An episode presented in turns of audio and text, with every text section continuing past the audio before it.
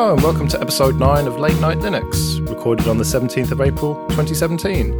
I'm Joe, and with me are Jesse Hello, world. and Ike. Also, hello world. Yes, no um, Phelim, unfortunately. Busy with work, I think, but we'll soldier on as a three man team again. We will be covering a bit more Ubuntu stuff later. Uh, that saga just seems to run on and on and on. Uh, but before that, I suppose we better talk about some news stories. And the first one almost affects you, Ike, and that is that uh, Samsung's Tizen is riddled with security flaws and is amateurishly written, according to this Ars Technica article. Tizen is something that you did work on, isn't it, Ike? But thankfully, apparently, all of this um, amateurishly written code was added long after your time, so you're uh, off the hook. Yeah, I'm off the hook here, and the the article does go to exp- on to explain that most of the additions and most of the, if you like, the cock-ups were added after the collaborative period between Intel and Samsung. So I am well and truly off the hook here. So, Yeah. I mean they might be using adaptations of forks what I originally wrote, but they're they're not my problems. so Yeah, I mean, look, there's some specifics in this which was just fucking moonspeak to me, but presumably it was. It sounds like it's amateurish, as the headline suggests. Yeah, I mean, there there some of the examples that are given there is like using the string copy functions. Um, some of the C functions. I mean, C is an old language, right? It's been around for donkeys years, right? There are some things that you just don't do. So if you're dealing with arbitrary input or just arbitrary strings, the the thing is with C is you you basically need to know how big your strings are and how big your storage is. So it it's kind of like trying to get an elephant into a purse. It's going to overflow, right? And that's basically the premise here. So in use, instead of using the string copy functions, you should be using string n copy, which basically says copy this amount of the string into the storage. They're not doing things like that, which is very, very, very, very, very basic C. You know, how not to fuck up. So that's kind of surprising that they would be doing that. And this doesn't look good, does it? Given that basically Tizen is the only other Linux-based operating system still going. Yeah, I mean, you, you kind of hope it would be better because if you're going to compete against Android, which is now starting to come up in the enterprise, you know, you've got politicians using it. And then, you know, Tizen's like, hey, use us. Except, shh, don't look at that stuff. Yeah, obviously we've covered uh, Ubuntu stopping their phone, so that's that dead in the water. We've got Tizen, which is uh, not looking great, and then uh, our Finnish friends with uh, the one I can never remember the name of. Jolla, Sailfish. Exactly, but but Jolla self, uh, yeah, Sailfish OS. That seems like a that that's going from strength to strength. You know, we recently heard about um, the Russian government saying that they're going to use that as their main code for for phones. So maybe that's going to you know really embed uh, and move forward, especially if it can use Android apps. Uh, you know, like it like we've we've reviewed. Um, but it does sound like this uh, Tizen code is is they say sloppily done, and, and they're not only putting it on phones, they're putting it on their smart TVs, and they've already been hacked twice, I think, if I remember rightly. So it does look like a company who are good at making uh, basically hardware are clearly not so good at writing their software. Heads are going to roll over this article, I reckon, and this this whole kerfuffle. I would imagine there's going to be some firings at Samsung. But do you not think it's more like make something and who cares how the back end works? You know, I, I, I assume that sort of big companies like this want to make something to say, look, we can make our own software. And the fact that you can rip it apart if you look closely enough, like this uh, Israeli researcher did uh, that wrote this article, if you if you are able to, take it apart and and find those holes. That's not actually their number one concern. It's our number one concern. It's the concern of you know people in the tech industry and what have you. But when it comes to you know the, the horrendous phrase normals, they just want it to look nice, run smoothly, and, and have the apps both on the phone and the TV that they want to work. Yeah, but once they start getting hacked and compromised, then they're going to get a bit pissed off, aren't they? Do you think we've transitioned into a world where security is a number one priority now? What you mean that people don't give a shit? Yeah, I mean, I- know that it is often in the news. I know that the talk about um, credit cards being leaked from you know big companies and what have you, and holes in LastPass and all these sorts of things. are talked about a lot, but is that because we're in a you know an echo chamber? Whereas actually, uh, from Samsung's point of view, having some slick software and okay, a few people are moaning about the security issues, whatever. They're having the slick software that you know millions or billions of people are going to use is the important point. And if they lose a few passwords here and there, what's the massive deal? I wonder if we have transitioned into a world where people do think about security and are concerned with keeping things up to date and and making sure that there aren't subtle, you know, uh, subtle, massive holes in the code itself. I don't know. I think it still reflects very badly on them. I think that people will eventually um, start caring about it. Surely they've got to.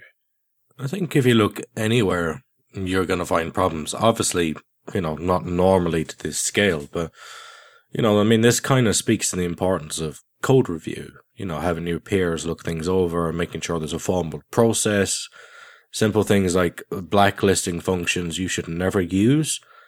You know, had all these things been properly in place with this, it just wouldn't have happened in the first place, you know. Sometimes I think you need that little bit of red tape, that little bit of bureaucracy, because in the end, it doesn't add that much to what you have to do, but it results in a far greater project or product. So it, it, it kind of speaks to process for me rather than the end result. Management. Well, I wouldn't even I wouldn't even go as far as to say it was management. You know, like if you have like a few core mantras in place of your developers, then these things can be avoided. You can you can write the best software in the world, and at some stage you're going to hit something. You know, there is going to be this one little co- uh, line of code you didn't check, or something wasn't properly initialized, and bam, you have a seg fault. Right?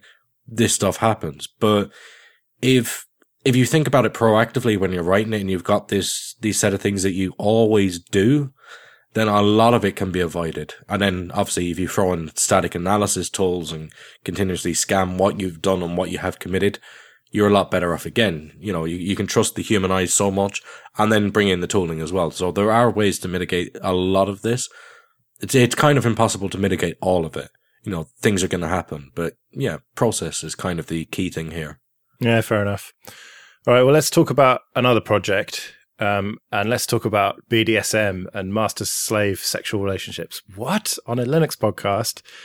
I cannot believe that we're going to talk about this. I cannot believe that Drupal doesn't have enough management and HR department in place for me to not know about this. Just wow is my reaction so far to this whole thing. Wow.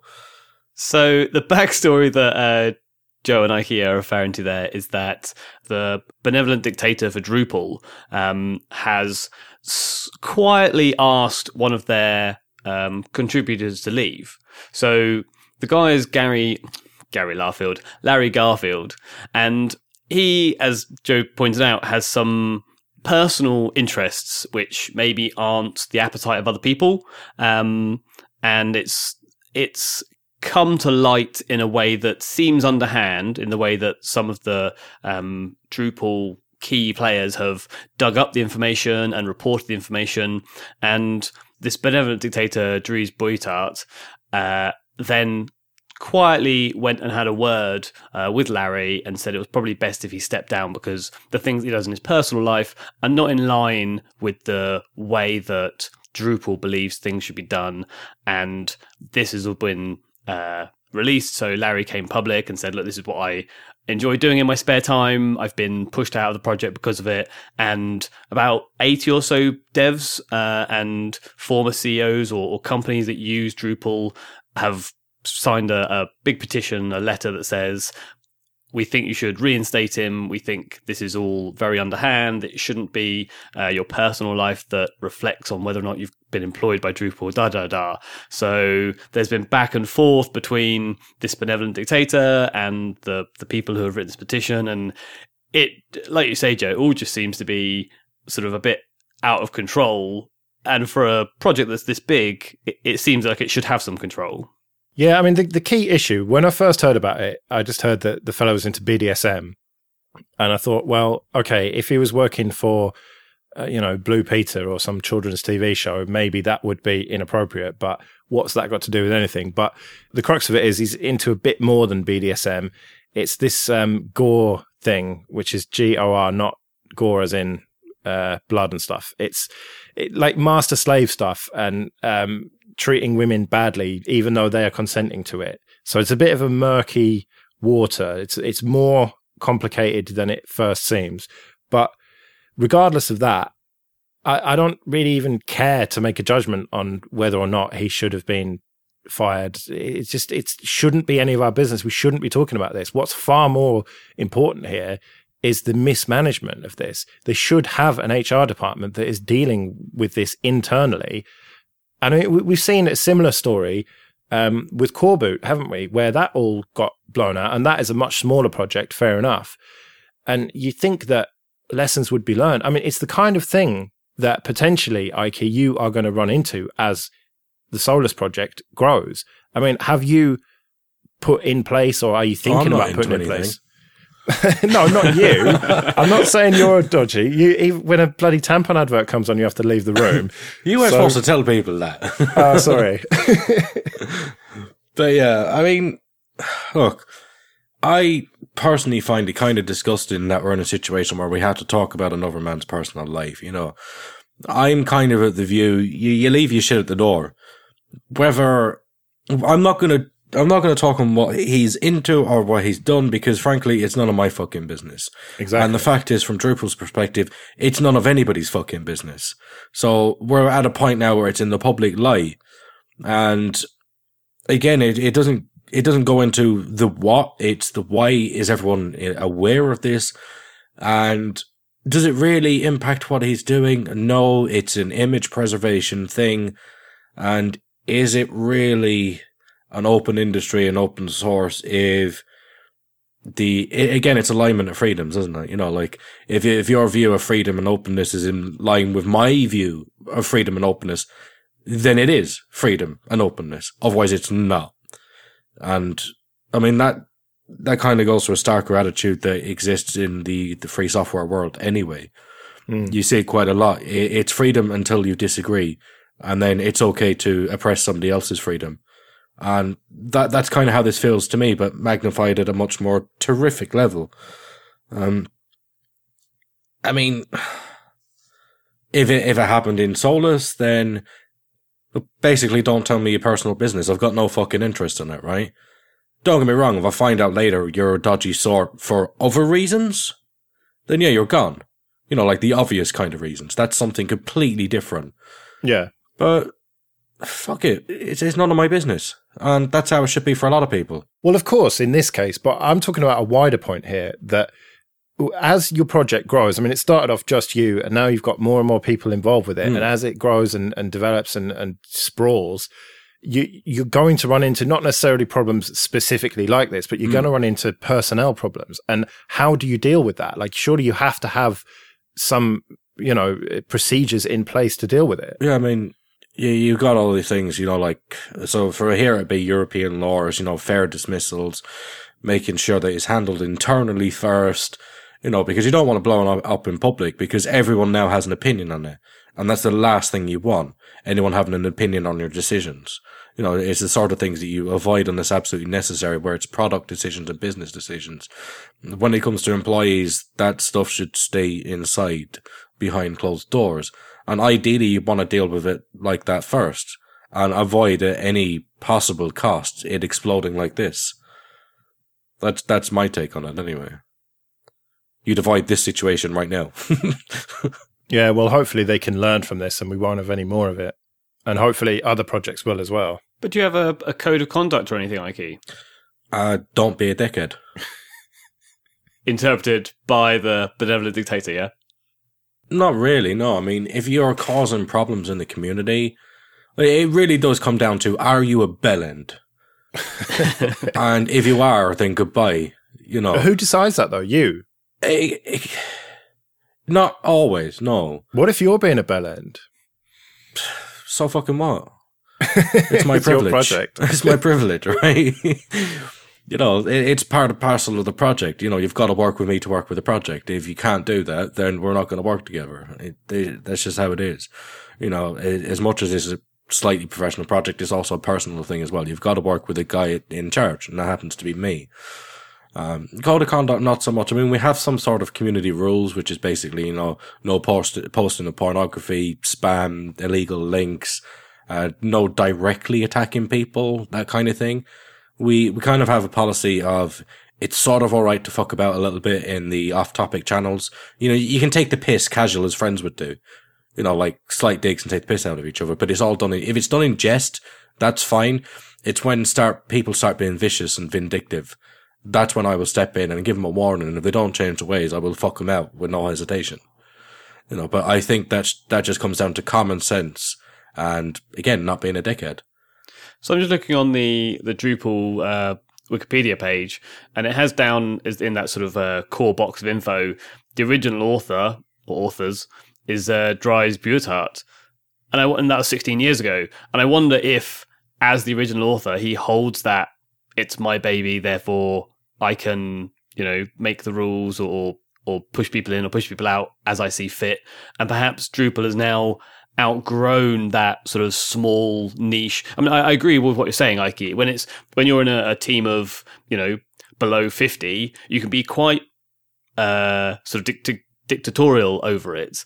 But when you're in a team that is, you know, spread over the world and there's tens and hundreds and, you know, the code base is massive and all these sorts of things, you start to need, as, I, as Joe's pointing out, some sort of uh, HR department or at least uh, an acknowledgement that you can't just chuck people out without some yeah. sort of process. Yeah, I mean, there are laws, there are repercussions, and there are ways of doing things. I mean, at the moment, something like Solus, it's, you know, nobody's paid, nobody's employed.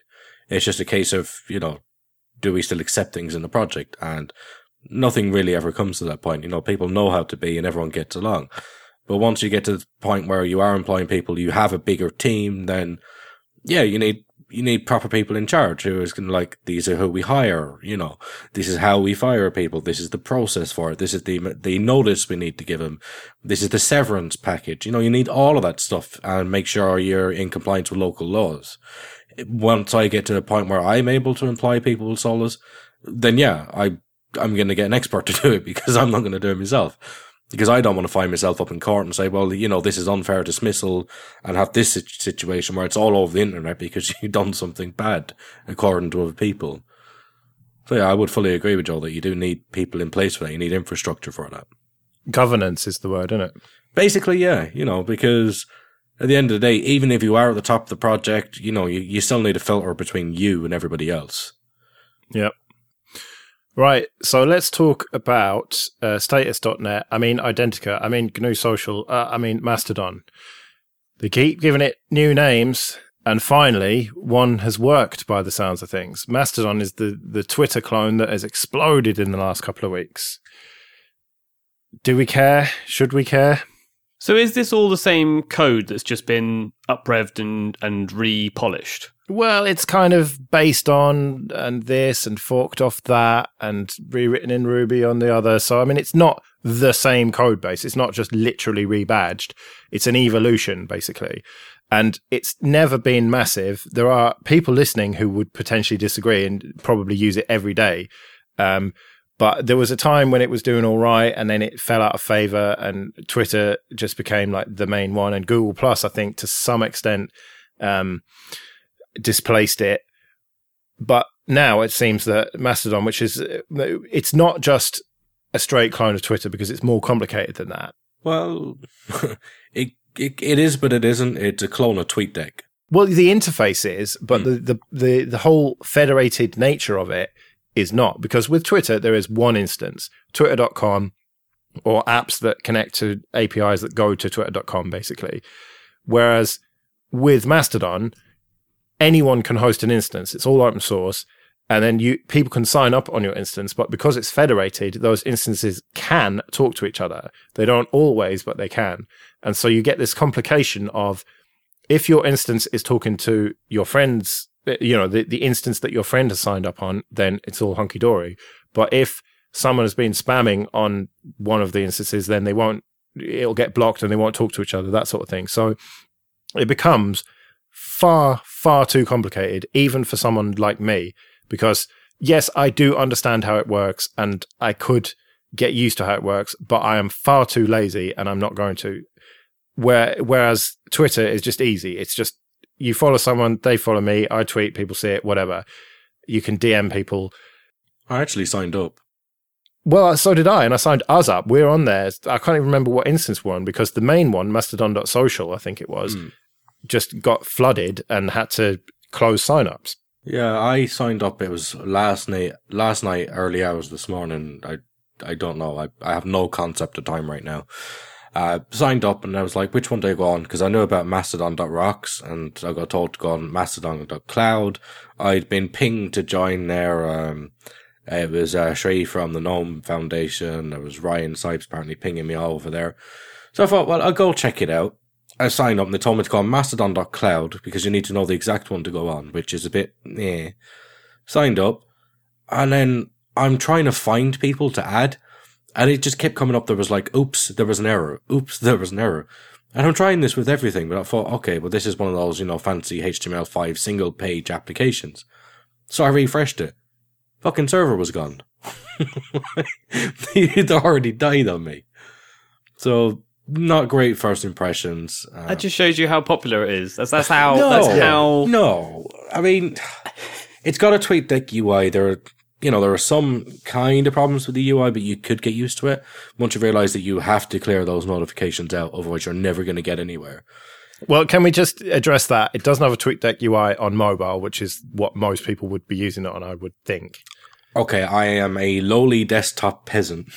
yeah. Okay. Well, okay. Probably most of the kind of people who are using Mastodon are desktop peasants like you, but normal people who this is not going to appeal to are using mobile. And there is an app, I think it's called Tusky, which I've checked out, and it seems basically the same as Twitter, but slightly less pretty. And there's a, a fairly reasonable mobile, you know, mobile web experience as well. Um, but I just the, the main point here is that it, it's exploded and loads of people have signed up, but does it have any legs? Are people really going to stick around there? And I I don't know. It's it's just that that network effect problem that you need to have the people who you want to follow on there. But talking about articles on, you know, the Register and Ars Technica and stuff, those are the the technical elite, if you will, who are going to jump onto new things and and make that explosion. But you know, are the normal people on there? Is is Jordan on there? Is you know the ex prime minister on there? Kim Kardashian. Kim Kardashian, We're things like calling these people normal. yeah, we're calling we're calling Come them mainstream. so you know, I I haven't checked, but I doubt they are. And I think the point you made, Joe, about it being complicated to set up and having these uh, isolated but potentially bridged um, instances, uh, the sort of federated way of doing it, does make it more difficult. I wonder if they can iron that out by having, you know, much if, if much more, if many more bridges are made, and therefore even though you're on different islands, they all talk to each other. It wouldn't matter so much where you go. That that would get over it. I mean, there are some benefits to it. It not having adverts and things like this. You know, people are sort of sick and tired of the way that Twitter is, and the fact that when you go on, the first tweet might be one that you want, but then the second one is an advert for something you have little interest in. Uh, it can get quite jarring. So just having a, a fresh, an actual interface that only has information from people you're following you know might might be the thing that that pushes over the edge and while it has been around for a while joe it it is new and in the instance of mastodon so maybe they've got some some sort of rough edges to iron out and maybe they can work out this problem with having the federated nature which is good and we i, I personally think is a good idea but in a way that you don't have to pick you know it doesn't really matter which one you pick you just go for any old one But can I just ask this question? Why now? Why Mastodon? It's it's been around it, with fairly similar functionality for about ten years, and yet here we are. Well, maybe not ten years, but for a long time, and it's never taken off. And now it's started to take off. What is different about Mastodon? What Nothing. what has changed? Nothing about Mastodon. It's external influence. It's Google. So if it's yeah, if it's nothing about Mastodon, it's got to be that that Twitter is is going down or people are looking for somewhere to jump and now is the time that they've found something new and they're they're eager to jump on something else. I don't think it's anything to do with Twitter. I'm going to call it as Google Plus. Well, because Google Plus, people get the feeling that they're going to kill it off soon. It's dying. Yeah, it feels like it's dying. Yeah, There's definitely. I mean, they they removed the Hangouts integration. They've removed the Google Plus integration with YouTube. They reverted so many of the things they were doing. So they're not committed as they were to Google Plus anymore. It's kind of a back burner project. And when they forced change the UI on people, even to this day, people are not happy about that. And then they started to second guess their own decisions over at Google and they started putting up uh, little pop up dialogues on Google Plus. How do you feel about the UI? and it took so long for them to put that. I think everyone's lost a lot of confidence in Google Plus. And if you look at the people who are on Mastodon at the moment, you know, it's content creators, you know, artists, graphic designers, uh, you know, electronic musicians, uh, tech geeks, people like us are over on Mastodon right now. They're the people that would go on Google Plus and then have their communities there. But Google Plus now is starting to descend into a chaos that resembles the bastard child of the YouTube comment section and a Facebook advert. yeah. Because you go Yeah. onto the Linux communities and then there'd be someone like, it feels like the ASL conversations years ago in the comment section. So people know that ship is sinking. And I think that's a big contributor to the success of Mastodon. I mean, hell, I signed up. It's a backup plan should Google Plus actually die. And there are interesting people. Something's just dawned on me there. If you had, for example, us, we could run our own instance of it. And so people could sign up and be on that, but then they they wouldn't be just totally siloed off from everyone else. They could interact with other communities.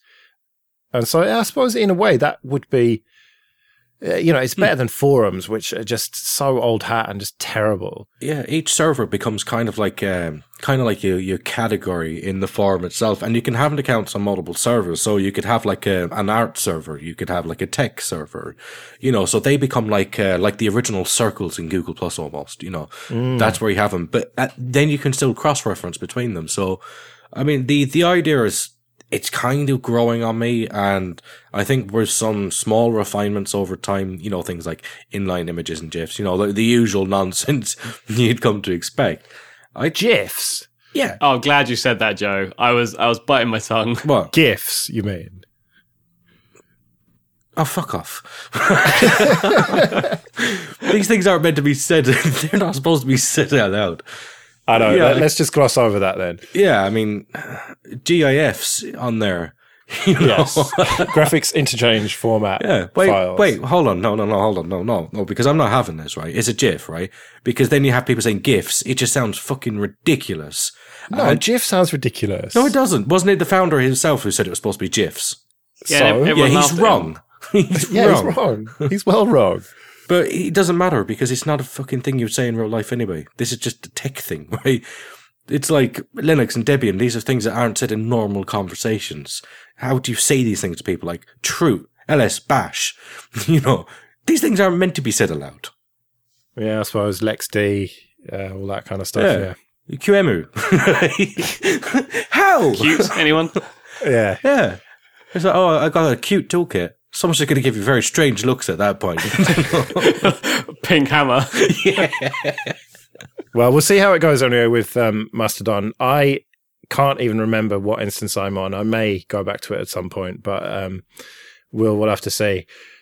Um, right. So the last news story um, is not massively relevant in the details. Basically, uh, Windows subsystem for Linux has been updated in this Windows 10 Creators update, and they've added loads more functionality to it. Basically, what that functionality is is pretty boring to me. I don't suppose we need to go into the details. If you're really interested, I'm sure you can read about it yourself. But the the reason that I've included this in the news is just wanted to get uh, your takes. It's a shame Phelim's not here because I know he's very into the freedom stuff. But you know, what do we think about this uh, subsystem for Windows subsystem for Linux? Um, is it going to kill Linux on the desktop? Are devs going to use Windows for their gaming and development instead of dual booting, for example?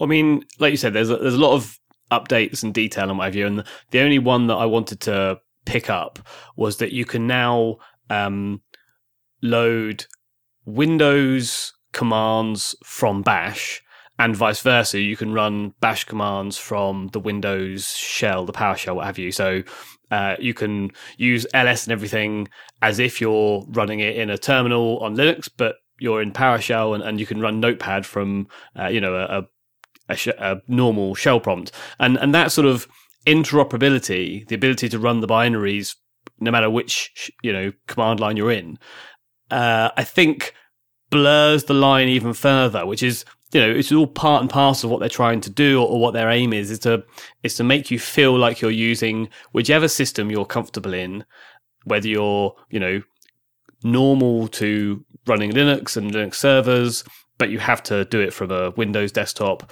or you're used to windows and someone's told you to update a linux server and you're sort of a bit un- unsure.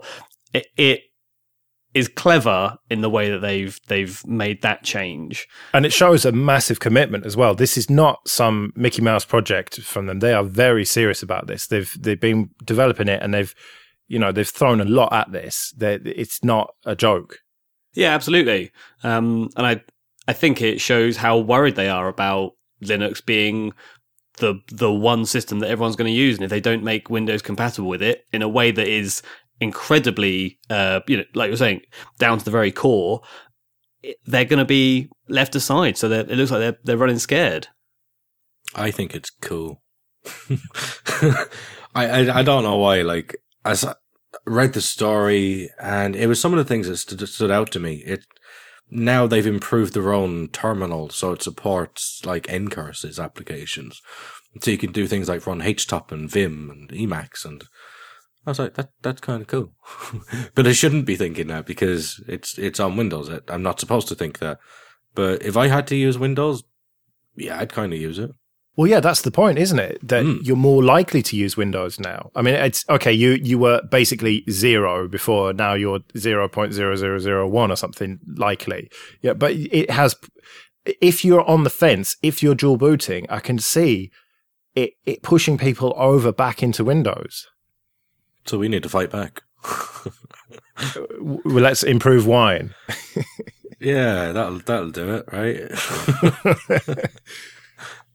I mean, Paddy always used to say on Luddites that this is going to kill Linux on the desktop because um, certainly for developers. And I don't know. I mean, you're a developer. Is is there any? Okay, you're a developer of Linux distros, but you're kind of immersed in that culture. Can you see it stealing market share from Linux? No, it's going to steer, steal it from Macs. You know, all the Linux developers out there with the Macs, MacBooks, you know, and they've got all their pretty terminals set up. They're the guys that need to be fighting, really, in, in the developer front, because it's all the web developers, really. You know, it's, it's going to be useful to a fair amount of people. Don't get me wrong. And like you say, like the, the administrative side.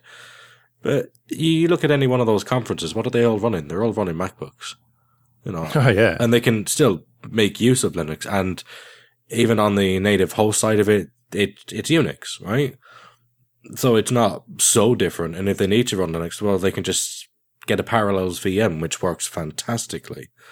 You know, then they can just switch between the different desktops and have Linux running on a different desktop. So I think that's the guys we got to be more worried about. But then the attack's coming from both fronts, isn't it? You know, like Linux isn't unique to Linux. Linux isn't unique to Linux. Mm. You know, it's it's stepped outside its native environment now. Where you'd expect to find it, you'd expect to build Linux on Linux. That's n- not really the case anymore. You can use it from pretty much anywhere on anything. Maybe the the universal nature of Linux is its biggest threat. Certainly to the desktop, yeah. Yeah, but you know me. Like everyone are telling me the desktop is dying, it's dying, it's dying. It's like, yep, yep, yep, that's great. Put out a new release. yeah, I suppose that we very briefly touch on that then at the end of the news. Um, you are about to release, uh, probably by the time this episode is edited and published, you will have released uh, a new snapshot of Solus, which includes three ISOs now. Then. Three ISOs, yeah. Um, GNOME 3.24, Budgie 10.3, and Mate 1.18. Is the GNOME ISO new for this release? Yeah, I mean we've had GNOME and GNOME Shell and all that stuff inside of Solus for a very long time, but now it's like we know a lot of people are using it. So here's an ISO with it done how we would like it to be done. Is this because you're looking at the way the Canonical are going and you think that they're really blazing a trail? No, Just what I was going to really. say. Um, I mean, we've had it in Solus for a long time. The the timing was great because it basically dampened the fires immediately, right? Um, it was already on the cards for a long time. It's very, very easy with our infrastructure just to build a new ISO. You know, it takes 20 minutes to build one. That's it. Um, and Because you had all the GNOME stuff already. already in the budgie one, apart from GNOME Shell and GDM. But what happens when Budgie moves to Qt? We'll still maintain it. That's part of the reason it's being released. Because in January we announced that Budgie would be moving to Qt. Then we'd have all this GNOME stack and a lot of people who want to stay on the GNOME stuff. I'm not going to leave my users high and dry. So if they want to stay on a pure GNOME experience, this is a way for them to do that. It sounds like you're going to uh, fuck off Budgie No, like uh, like Ubuntu did. no. I mean, look what I did the other day. You know, I, I paid out 500 euros for someone to develop a feature to unblock the 10.3 release. You know, I'm in no way fucking off Budgie. Yeah. I mean- and what about, oh, you're watering down your resources? Oh, you're spreading yourself too thin. Well, fuck them. They don't really know me to say that, do they? You know, I mean, I've managed to build a distro from the ground up, all the tooling infrastructure around to have the releases, be running for a number of years now. I think I'm more than capable. People who say that only underestimate me and don't understand the concept and scope of the project. You underestimate my power. Exactly. All right, Anakin. I mean, it's not really spreading at all because, again, it takes me 20 minutes to build an ISO. We've had all the GNOME stuff in there. I mean, obviously, there would be a slight deviance when we stop using the GNOME stuff in Budgie, but, you know, I'm not maintaining it. Josh is doing that. Yeah, okay, fair enough. Well, that's enough Solus talk. Yeah, please. I've seen enough of it this weekend. So this episode is sponsored by Entroware, and uh, they are a dedicated Linux computer manufacturer from the UK, and uh, they ship their computers uh, with Ubuntu and Ubuntu Mate, so 1604 or 1704, and they've got a few different laptops, um, a couple of desktops, and even a server, and it's they're pure Linux. They're not interested in Windows at all, which is good to see, and they like to keep their product line fresh as well. So they generally have the latest Intel processors, the latest generations of them, uh, Kaby Lake, that sort of thing. And they've got quite a range of laptops as well, from really affordable stuff to real powerhouses. And they've got stuff that's ideal for me. I don't need any graphic stuff, but a lot of people do. And they've got the latest NVIDIA chipsets uh, with CUDA technology, all that kind of stuff. And so they're ideal for basically anyone running Linux. If you just want to do a bit of uh, browsing of Mastodon, all the way up to graphic design, 3D art, video creation, machine learning, all that kind of stuff. I told you recently on Twitter, which you kind of mocked me for, but I'm going to be getting myself a laptop soon. And what's basically sold this for me is having a dedicated NVIDIA GPU, especially considering that it's got CUDA already set up for you. The reason this appeals to me is because I've started getting into a bit of machine learning myself. And as opposed to doing it on my weak little laptop that's only got an Optimus that kind of works, or one of my systems that are little NUCs that don't have any GPU. Basically, they've only got the onboard graphics. Having something like an NVIDIA GPU with a CUDA, it's very good for parallel operations, which is essential if you're doing any form of machine learning. And as I'm getting into learning all of this stuff myself, I could perhaps treat myself. Nice. Well, don't forget um, when you check out, there's an option to tell them where you heard about Entroware. And so put in late night Linux and then they'll know we sent you. So check them out, entroware.com for all your Linux laptop needs. Okay, like the other day, uh, I was dicking around with my um, Raspberry Pi that I use for time lapse. Now, basically, it is a Pi Zero with a camera, an SD card, and a battery that sits in a Tupperware box, and I can. It means I can put the Tupperware box wherever I want, plug it in, and it just starts taking photos as soon as it boots up. It doesn't connect to the internet or the Wi-Fi or anything. When I want to take the photos off when I'm done, I just take the SD card out, plug it into my computer and download the pictures, then put it, you know, wipe them off, put it back in, off we go. And I realized that this thing's been sat in this box, and every time I use it, I just plug the battery in and go. And I never have to think about updating it or changing the software or doing anything for security because it never connects the internet. And it was just so refreshing and so nice to have a computer or any bit of hardware that you know normally connects to the internet that you didn't have to constantly update it. And especially the raspberry pi which takes you know quarter of an hour to do a full update if you haven't turned it on for six months or something.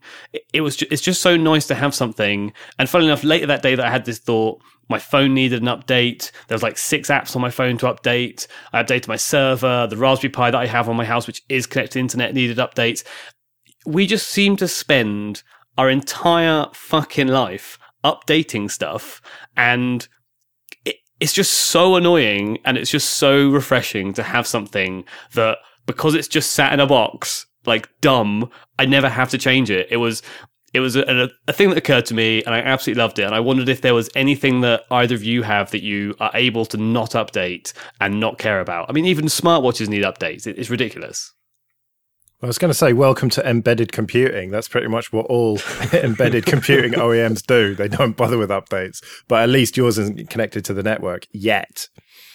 I suppose if you were going to connect it to the network, you would update it, surely. Yeah, exactly. So, I mean, if I uh, wanted to put a Wi-Fi dongle on it and then, you know, send the files over Wi-Fi, obviously I'd do an update. But by not having it yet, I'm more inclined not to do that. And also, it's quicker just to take the SD card out and, and shove it in my PC. Well, I mean, as the lead of a rolling release Linux distribution, um, I mean, I'm kind of envious on the one hand because if it's basically a black box not connected to the world, that's kind of nice in a way. Um, and but then there's another part of my mind. It's like, well, you could put some kind of exploit onto the SD card, and it could be done. But pff, fuck it, who cares? Yeah, it could be. It'd be very difficult to know that. yeah, that you had that vulnerable device, and it's going to go across from the SD card, and it's going. to... If you was a government official or something, okay, maybe right. You know, blame Russia, but. Yeah, I mean, it's a black box. It's not connected to the internet. Best of luck to you. Basically, I'm jealous.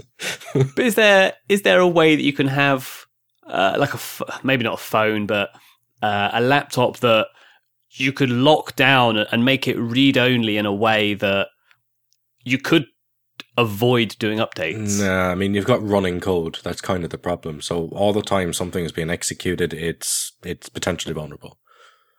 That, that's kind of the Because it's in RAM and therefore it's Basically, it's- yeah. I mean, many projects today, especially Linux distributions, are changing the way a lot of their binaries are being built.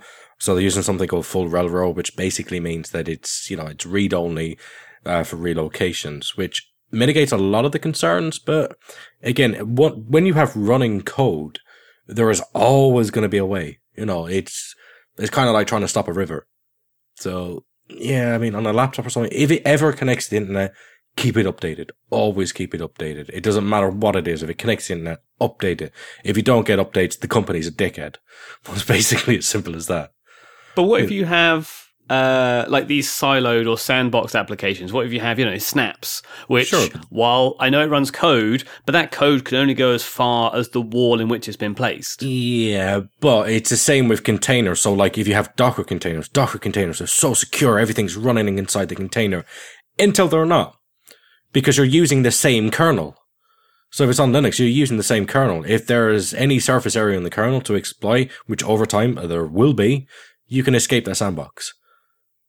So, yeah. And here's a little trick for you if you're ever bored, right?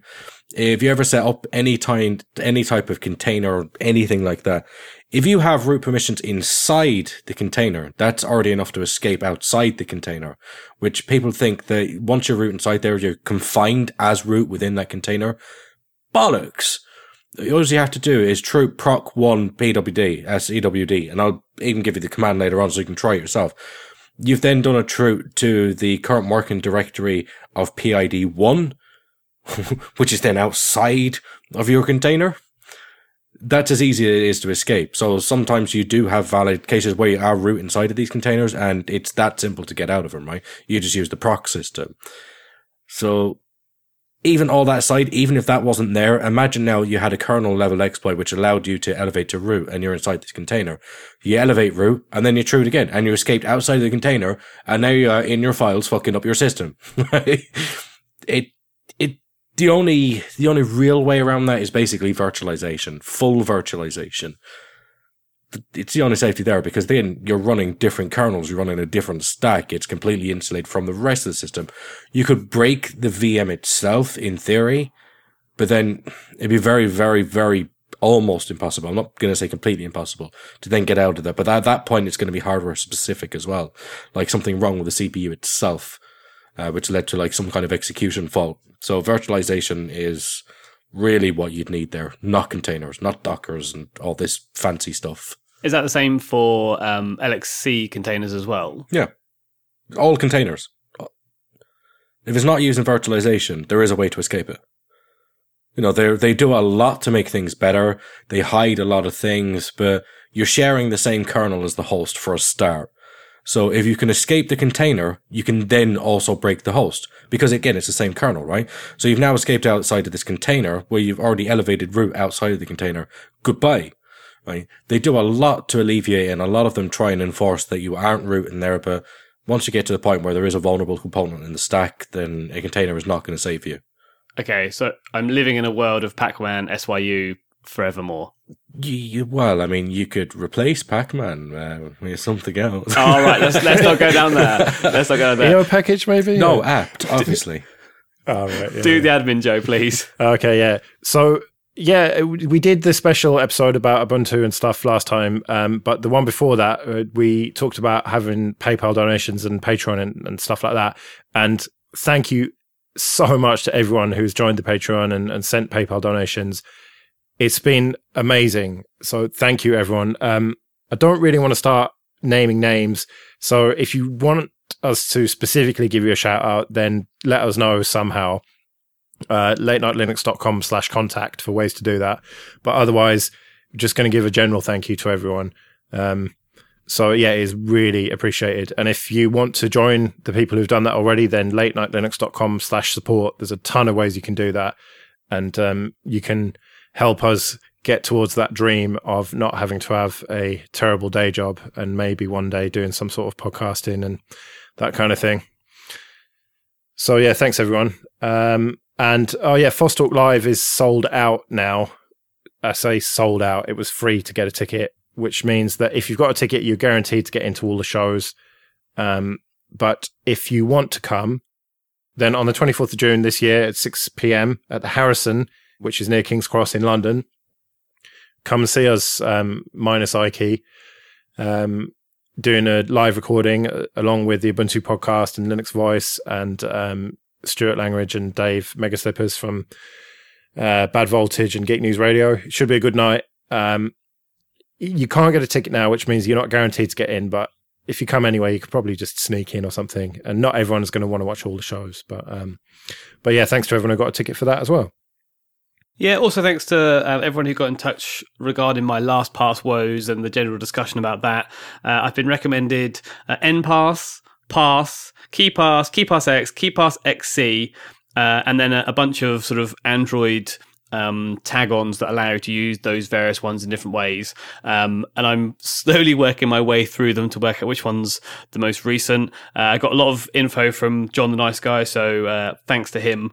And I did look today, just dipping my toe into the dangerous waters. I, I looked at exporting all of my um, passwords and everything from LastPass, and it just gives it to you in one big, long, plain text file, and just sort of scro- scrolling through that, thinking, oh, all of this pr- privileged information is uh, is just in a text file. So I quickly uh, that.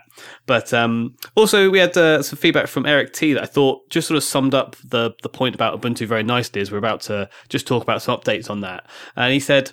This is the beauty of Linux. A major player decides to drop a key element of its environment and users are meh. Imagine if Ubuntu was a walled garden like Apple and you were stuck there.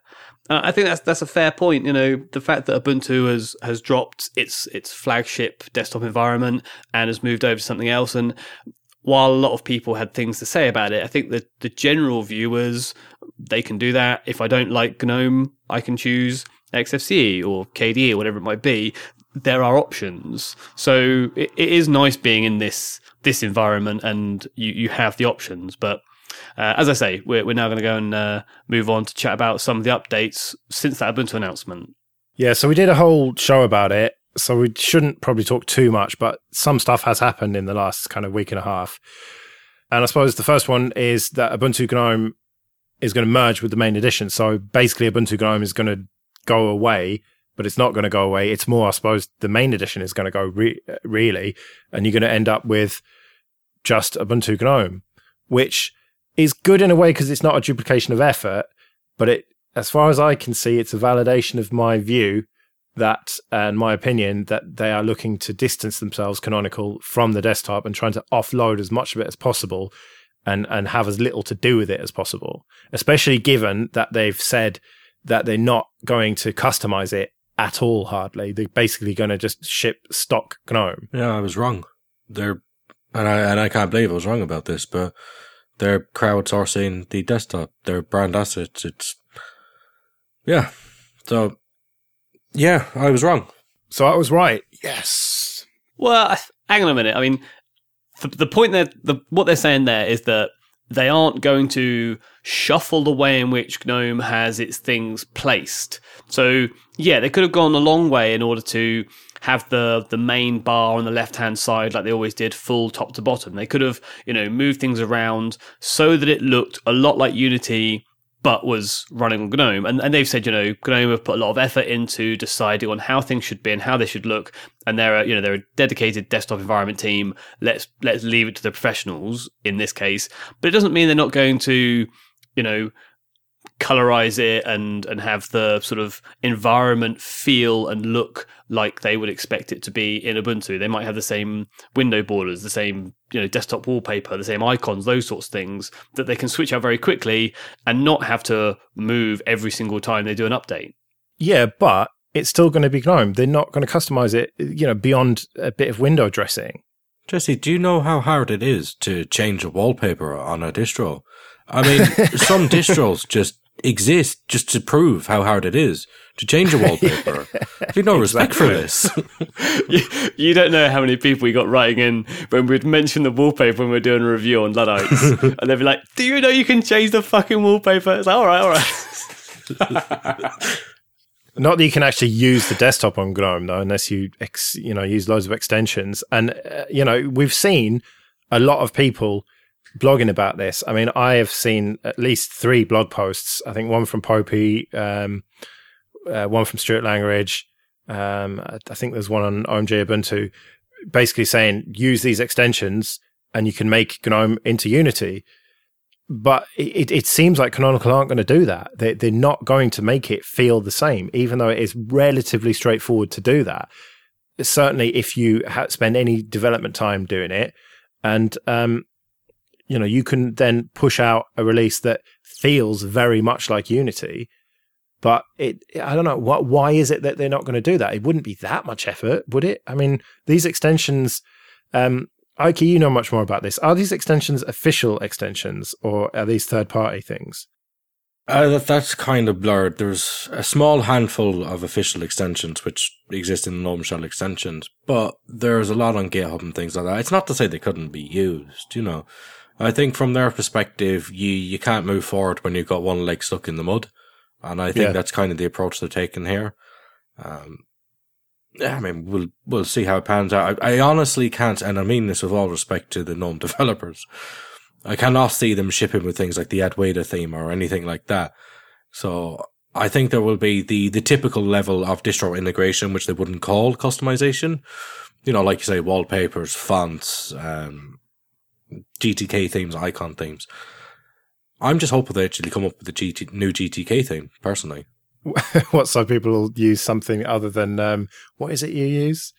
Um, well, no, I use Arc, but the one that they're using and have been using since 1946, uh, they have ah, what's it called? Uh, Ambiance and radiance, Oh yeah, which have been around since what Ubuntu nine, Ubuntu ten, or something.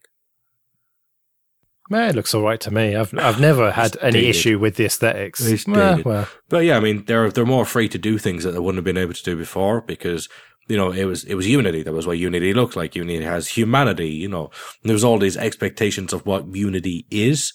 By dropping all of that, they're kind of more free to not do any of that anymore. So perhaps they could do things like use an existing GTK theme by default. You know, use new icon theme. There's there's a lot of things they can do now, and they can they can refine it. Don't get me wrong; it's pretty easy to do. You can pre-package GNOME shell extensions. You can configure it to use them out of the box. So we'll but see. it doesn't sound like they're going to do that though. Uh, It sounds like to me that they're going to ship stock GNOME, Oh, they wouldn't. and then They wouldn't. and then I, I think that's what they're going to do, and I No, think that's what's no, going to happen Nobody would do that. Nobody's that crazy. no, because and, I, and again, I mean this with all respect, but my God, stock gnome is ugly. I, no, okay, no, I don't. No, right. By stock GNOME, I don't mean Fucking You know, hideous. yeah, I don't mean stock theme. You know, obviously they'll they'll use uh, they'll make it aesthetically a bit nicer, but functionality wise, I think it's going to be stock. And I think probably, Gonna, probably. I mean, I mean, what, what what extensions would you add to it? There's a question for you. well, I don't know. I don't give a shit about GNOME. to be honest, All right, fair. I'm happy with XFC, especially given that it seems like they're actually oh, yeah, starting how to is port it. GTK two for you? Huh? Well, I was just How's about to say. Hmm? Just about to say they're starting to port it to GTK3. I was getting very worried about it, but they- it's starting to happen slowly but surely. But anyway, that's all right, all right. Let's let's let's draw it back to the Ubuntu chat. Yeah. And let's let's just let's just skip off the GNOME thing. With with they move into GNOME, we're all good about that. But the other thing that they are dropping is the uh, they're obviously not going to support phones and tablets forever and ever. And they have said that the deadline for security patches for the phones and tablets is June of this year. which is a big fuck you to anyone who ever bought one because the the last phone, I think it's the Meizu MX4 or 5, something like that. Doesn't really matter now. The last Ubuntu phone that you could buy, by my reckoning, was still available for sale in June 2016, which means that you get one year of security updates. Now, okay, the argument is, well, look at Android. You're lucky to get one update with that. You're lucky to get six months of updates. Um, but wasn't the whole fucking point of this that you got security updates? The one thing that it had going for it was that it had security updates. It, you know, the, the one thing that I praised it for was that they had this commitment to be like a proper Linux distro that actually gave a shit about security and gave you updates long term. Meanwhile, you buy this phone 12 months later, fuck you, no more security updates. That to me is just like, uh, you know, their, their way of saying, like, not only are we not going to make this anymore, but we are just going to burn that bridge. We're just going to watch the world burn, basically, when it comes to the phone. And that to me is just fucking outrageous.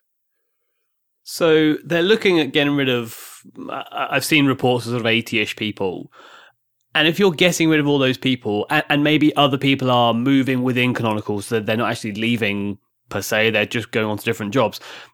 You can't have a group of people staying doing something which is unproductive, which you're trying to put a, a bullet in the head of, and then continue it for another year just to sort of have it tick over. Yes, that's fair enough, but they sold a consumer product that you that anyone could buy. Right, if it was the Nexus 7 version of it or the Nexus 4, which was an image you had to physically yourself download and flash onto a device and you had to do fastboot OEM unlock, you had to know what you were doing with that, right? If they just abandoned that like that, that's fine because that was a community thing and th- there were no expectations of long-term updates. Um, uh, well, I mean, there were some expectations, but I think it's fair enough to do that. But a consumer product that you can buy with money, it's just not right for them to abandon it like this. They should have, yes, it's going to cost them money, money that they don't want to spend, but they could have put a skeleton team together to, to work on this, to give you updates for at least another year. So at least you got two years out of it, if not ideally three. I mean, they never had any commitment to uh, long term support or anything like they do with the desktop and the server, which is five years. But surely people were thinking, people were expecting at least three, like the flavors, if not five years, and certainly not one year. And so to me, I'm just, I'm not having it. I think that there is a, they, they they're trying to tighten their belts, but they could have found money for this. They should have found money for this. And if I had bought one of those phones and was actually using it and it wasn't just stuck in a drawer, then I'd be mightily pissed off right now. Uh, yeah, yeah. I, you know, halfway through that rant tirade. I was sort of sat thinking, yeah, two months is difficult. End of 2017 gives you time to accept you're not going to get any new applications or you're only going to get updates to those app, you know those few applications. But you can at least still use your phone and slowly move away from it or get something new. T- two months isn't long, and you're right. You probably don't need 20 people just to tick over with security updates. Um, uh, they've also said that you won't be able to buy applications from the App Store after that date. So anyone who has a paid app has to decide whether to pull it entirely or allow it for free for people to download on their no longer secure phone. Um, so yeah, there's that that sort of uh, issue as well. Can we just talk about the job losses aspect of this, right? Now, I've heard conflicting reports of the number of people who have been fired or about to be fired, which we'll get onto in a second. But in terms of this Ubuntu phone situation and convergence, basically Unity 8, Ubuntu Touch, and convergence, right? Let's say conservatively there were 20 people working full time on that. Now, from what I've read, I don't think that is unreasonable to say. So, for seven years, that's uh, 20 people working full time on it, probably more. 20 times seven is 140 person years. 140 working years, at least, were spent on Unity 8, Ubuntu Touch, and Convergence. And yet it was shit. Shit to the point where they've had to kill it. What the fuck went wrong? Where's your Where's your seven years come from? Well, that's how long they worked on it. Surely not all the time. Like phones only came out like three years ago. Well, it was unveiled on the 2nd of January 2013, according to Wikipedia. So that's four years then. All right. So let's say 20 people for four years. That's 80 man years then. Right? My maths checks out, I think, on that. I think I can just about do that. So, eh, well, person years. Sorry, I should be more politically correct about it. So let's say that not all of that was development you know, not all of those people were developers. Some were management and advocacy and that kind of stuff. So let's say half of that, 40 years, right? 40 working years were spent developing it. And let's say that you've got inefficiencies due to scale, right? That's inevitably going to happen. So let's say 20 years. Now, Ike, you're a developer. You've got 20 years that I'm going to pay you your salary, a decent salary. Do you reckon you could do better? 20 working years to make something better and you've got to make Unity 8 the phone, you've got to work out how to do all the Android stuff and you've got to uh, make convergence happen better than they did. I wouldn't believe that they was working full time on each and every person because typically you have multiple things that you're doing. Well, yeah, but that's why I've scaled it down because there were more people there. There are more people being laid off. There's reports of up to 80 being laid off. So that's why I'm being very conservative and saying 20. Okay, so we've also got to think there are multiple form factors. There is the UI toolkit that they built, the GL based toolkit, which they basically adapted. Then there's all the QML component libraries they built on top of that as well. The extra cute widgets, the shell, uh, Mir itself, extra work on GTK and Q. There was Hybris involved in that as well and some kernel stuff. So maybe they just bit off more than they could chew. So you couldn't do all that in 20 years? I didn't say that. Answer the question then, man. Could you have done it better than they did in 20 years of your. The point is, I wouldn't have done it. right. I think that's, that's kind of the core point there because I think for what they was trying to do, there, there was too much involved in there. Um, there was a, an avoidance of overstacks.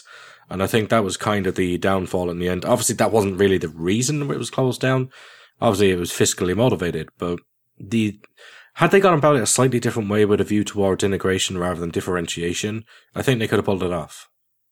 Okay. Well, another thing I wanted to ask you about was um, the layoffs. Now, there are certain laws in certain countries that make it difficult to lay people off. And there are other countries where it's really easy. And so some people have already been laid off, and there were some people just contracted not full time.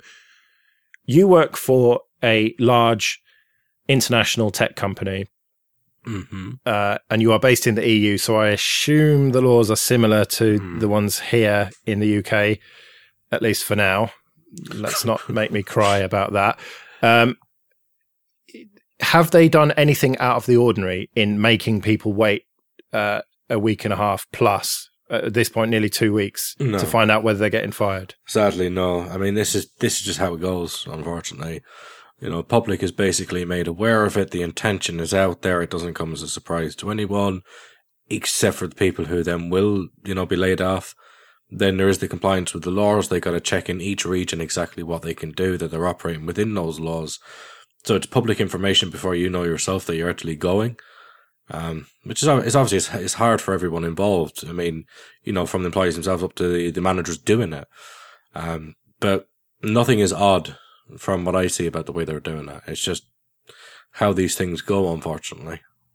Right, right. It seemed odd to me because I've only ever worked for really small companies where it was just like, you know, here's your bus fare, piss off. Yeah, on on your bike sort of thing. But no, this one, you know, it, it's a larger company that kind of needs to be out in the public. So, uh, okay, here's what we're doing.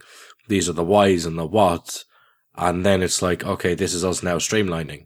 And then people go. It's just how it is. I imagine it'd be very similar for me as well if such a situation arose. Yeah. So, Jesse, you work for a massive company that isn't a tech company. Is it the same deal? Would it be the same deal with them? It's really hard for them to sack people, and you'd have to have a, a solid argument, like you know, like this one, like a financial point of view, a, a change in business, yada yada. Um, but the process of going through um, it, what your redundancy package will be, uh, whether there are other jobs that you can have, da da da. I if I was to be told that I was going to lose my job, I would work at that company for at least three weeks, if not four, before I walked out the door. So it is a very long process to get kicked out. Yeah. Okay.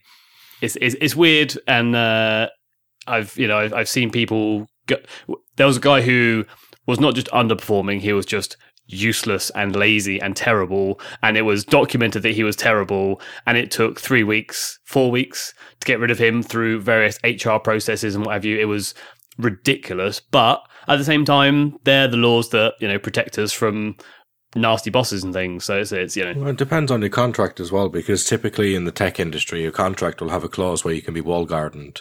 So you might not be officially terminated on the day that you tell everyone that you're sacked, but you've been wall gardened for like three or four weeks. And then, you know, HR would contact you with a follow up, perhaps an offer or something. But effectively, you're not at the company. So if you are that guy that is hell on earth to everybody else, you know, I mean, while you're not, a, while you're technically still employed, you're gone. And that's fairly common, um, for that clause to be there.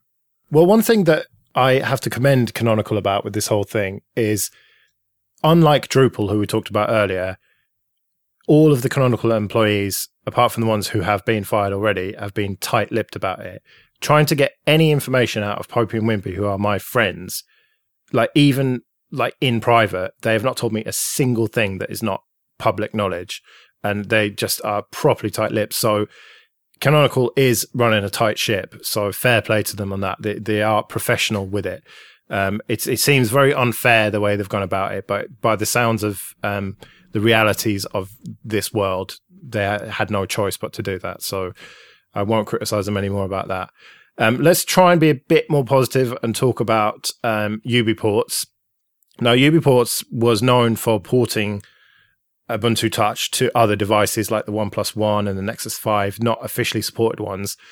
Um, and they have vowed, I suppose, to carry on with Ubuntu Touch and Unity 8, um, possibly integrating Wayland, possibly integrating Anbox, which is uh, a pretty cool thing that I couldn't get to work, which allows you to run Android apps on an Ubuntu desktop. And so they're going to try and make that work as well, which I think is massively important for uh, the success of any mobile operating system to be able to run Android apps. I know that's a controversial view, but there we go.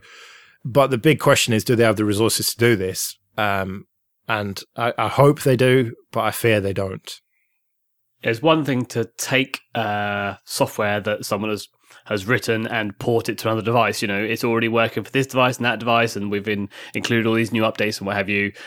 And then uh, UBports, UBports are moving it across to devices that it is not officially for, it's quite another thing to try and make the original software, update it, you know, keep it uh, alive, and put it onto other other devices. So yeah, I, I think that's that's a big uh, step up in their commitment.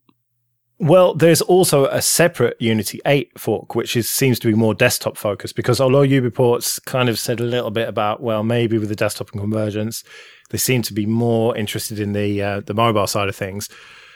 Um, but it's called Unit with a Y, Y U N I T, Unit. Hmm. Was originally unity8.org, but then they quickly realized that, hmm, Canonical might sue us if we do that. So they've got this disclaimer. This site and the unit project is not in any way endorsed or affiliated with Ubuntu or Canonical. I, th- I think maybe the T is supposed to be emphasized more. Unit. Unity. Unity.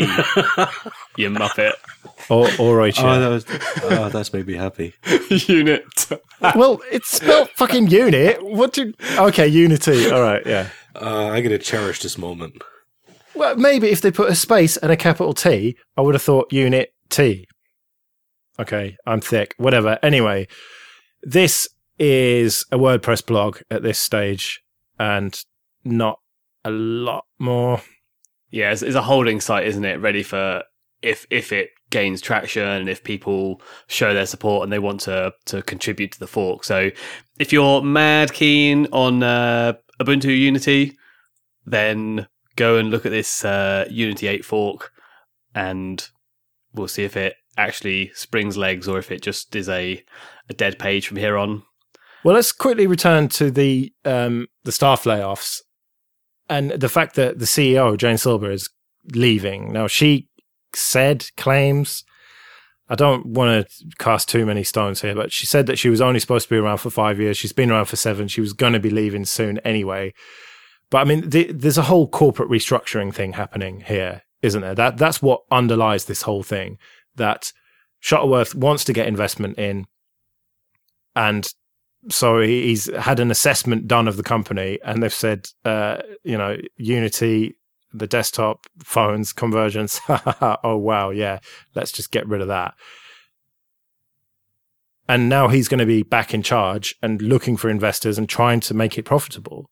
Yeah, I mean, he's streamline he's streamlining the portfolio, isn't he? Um, I, I personally don't believe that he's looking for investment. I think it's leading to a sale, but Microsoft, that's Microsoft, my Microsoft. opinion. Um, no, I wouldn't say it'd be someone like Microsoft at all, um, because they would they must be well aware of the sort of blowback that that would cause.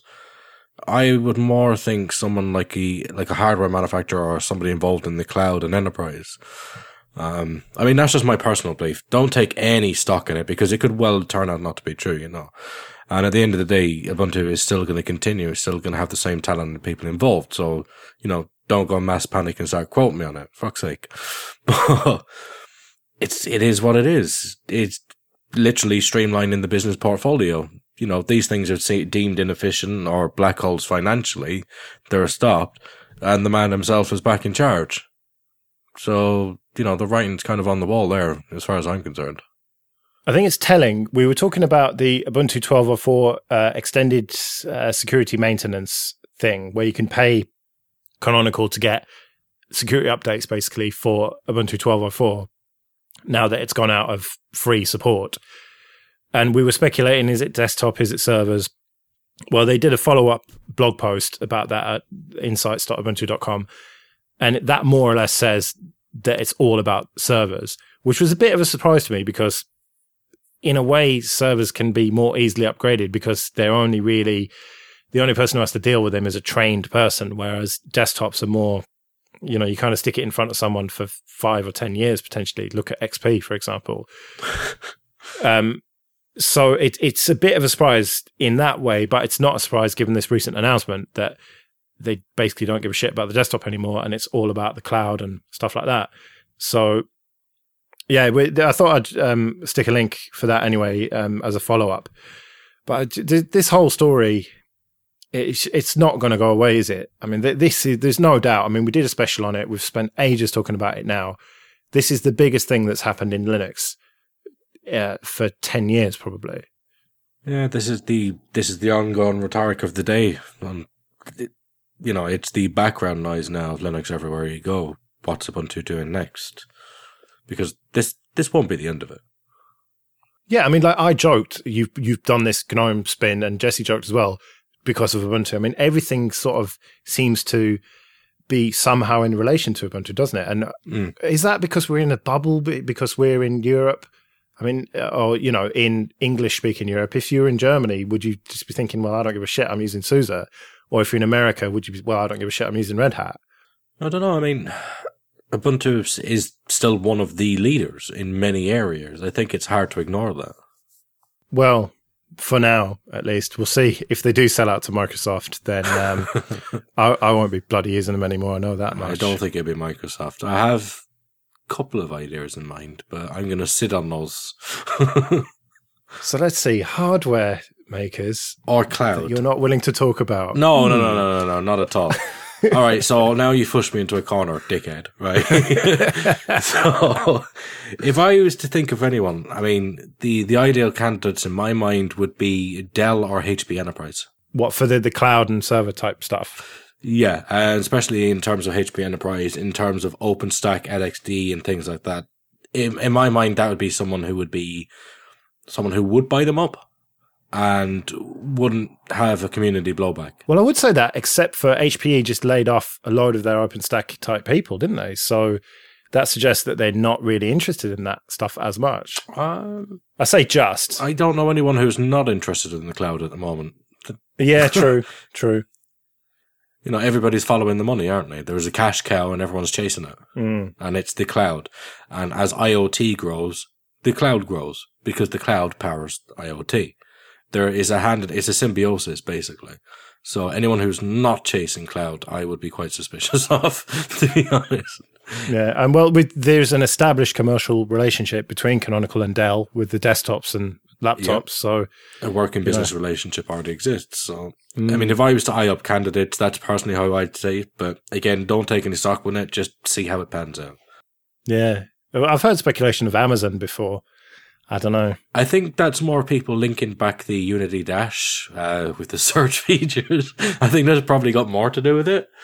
Uh, but yeah, I mean, Amazon is huge. You know, like they was originally a sales company, but they're they're not that anymore. They're a cloud powerhouse. Well, arguably they always were, and then the, the books and DVDs and media and True, stuff is just a, an addition for them. But yeah, uh, right. Any closing thoughts then, Jesse? I'm not sure we're on the biggest bit of news for 10 years. I think there are the trends are bigger than this, but as as single bits of news go, you know, discrete pieces, uh, it's pretty huge. This is gonna gonna rumble on for a while, and I I guess we're likely to do a review of the real the first major release of it see what they've they've done with GNOME, whether it is just you know uh, a wallpaper change and some font changes, or whether it is more than that. But they say, it'll roll on, and uh, we'll review it as it goes. Yeah. So 1704 is out and the flavors. Not much to say about that. It's a bit of a Unorama, really, except for Ubuntu Mate. I suppose that's the asterisk there. They've now moved over to GTK3, so well done for that. Um, and it looks like 1710 will also be Unity. So the the first proper release with GNOME is going to be an LTS. So that adds fuel to my fire, saying that it's going to be totally stock and basically look at Ubuntu GNOME now if you want to look at what Ubuntu proper is going to be like in 1804. Um, so yeah, I suppose with that then we better wrap it up. Uh, we're back in a couple of weeks with episode 10. Can't believe it. Oh, well, let's not uh, get too excited until we actually get there, eh? So uh, yeah, until then, then I've been Joe. I've been Jesse, at Adios Partners. And I'm Salaki. See you later.